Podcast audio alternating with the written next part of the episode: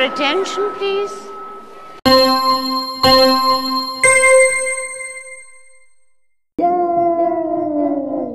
One, two, three. இது வேற மாதிரி.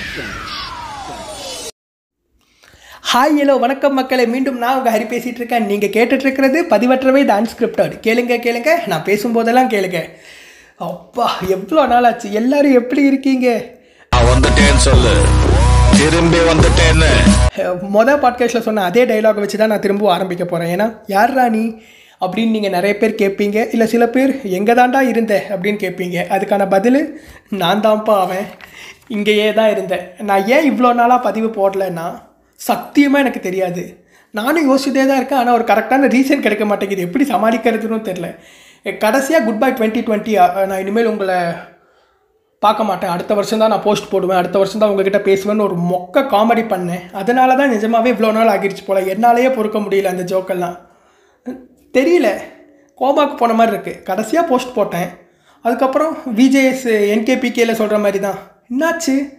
அப்படி தான் இருக்குது வீடெல்லாம் ஷிஃப்ட் பண்ணேன். ஒர்க்கும் ஆரம்பிச்சிருச்சு. அந்த ஒரு ஃப்ளோ விட்டு போனனால கொஞ்சம் சோம்பேறித்தனம் ஆயிடுச்சுன்னு நினைக்கிறேன். அதான் உண்மை. Whatever past is past இப்போது புதுசாக ஆரம்பிச்சாச்சுல்ல இனிமேல் தட்டுறோம் தூக்குறோம் மாஸ் காட்டுறோம்.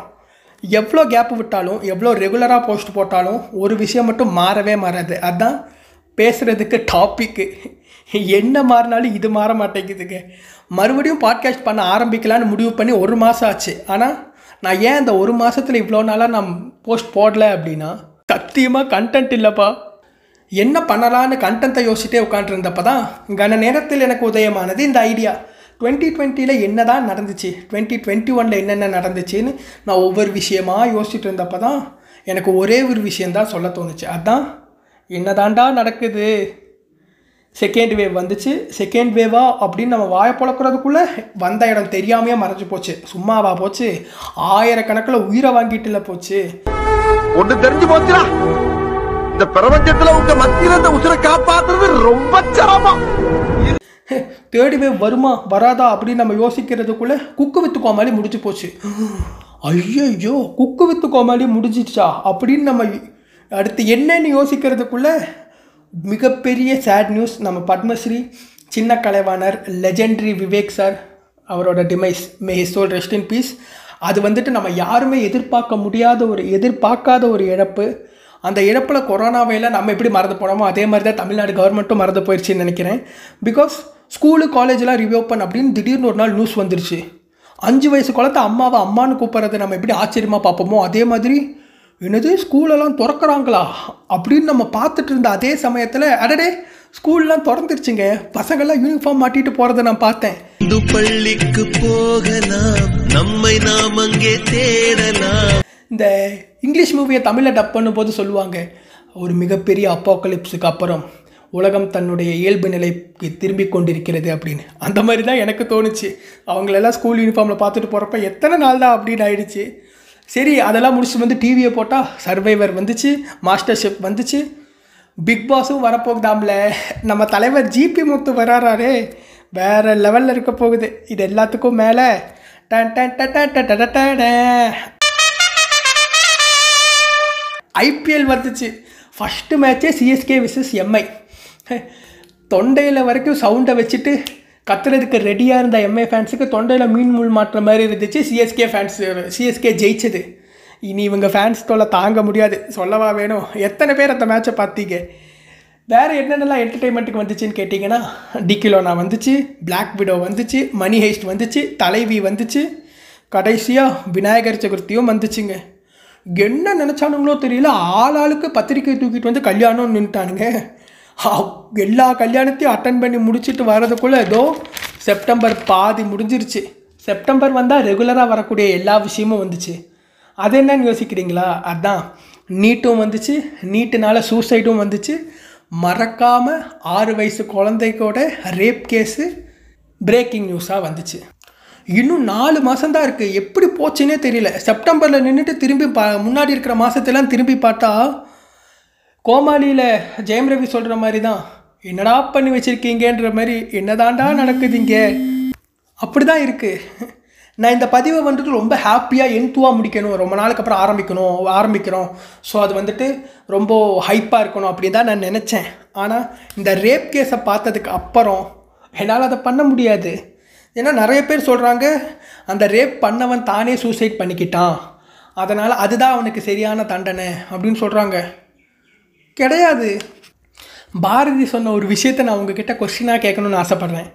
ஆணும் பெண்ணும் நிகரா?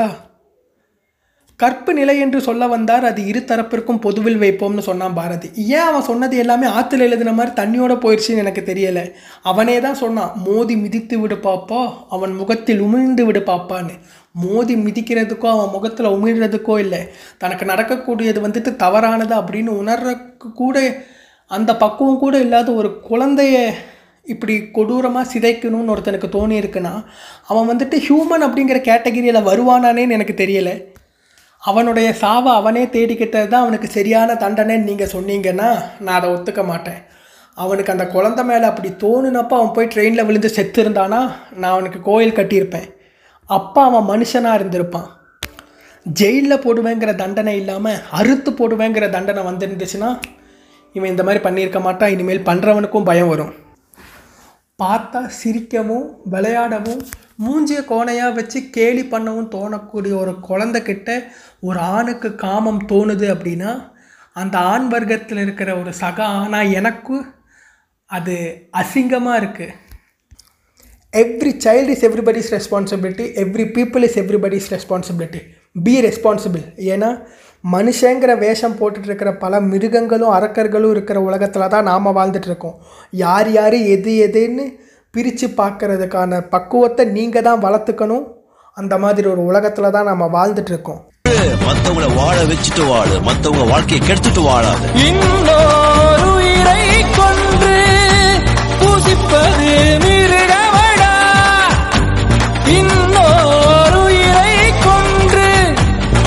ரசிப்பவன்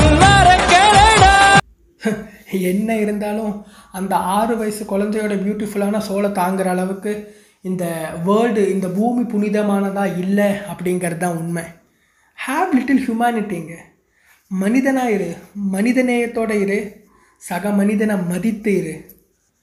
என்ன சொல்லி என்ன பிரயோஜனம்? May her soul rest in peace அவ்வளோதான் நம்ம சொல்ல முடியும். ம்.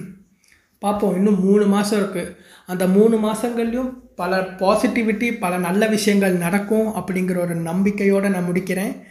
இனிமேல் ரெகுலராக பதிவுகள் வரும் கிறுக்கனின் கிறுக்கல்களும் வரும். ஸோ மக்களே அதே ஆதரவை நீங்கள் திரும்பவும் கொடுப்பீங்க அப்படிங்கிற அதே நம்பிக்கையோடு நான் அடுத்த கான்செப்டை யோசிக்க போகிறேன் so will meet you in the next post until then உங்களிடமிருந்து விடைபெறுவது உங்கள் Hari. Tata bye bye take care இது பதிவற்றவை இந்த அன்ஸ்கிரிப்டட் கேளுங்க கேளுங்க. நான் பேசும்போதெல்லாம் கேளுங்க. Bye bye bye bye bye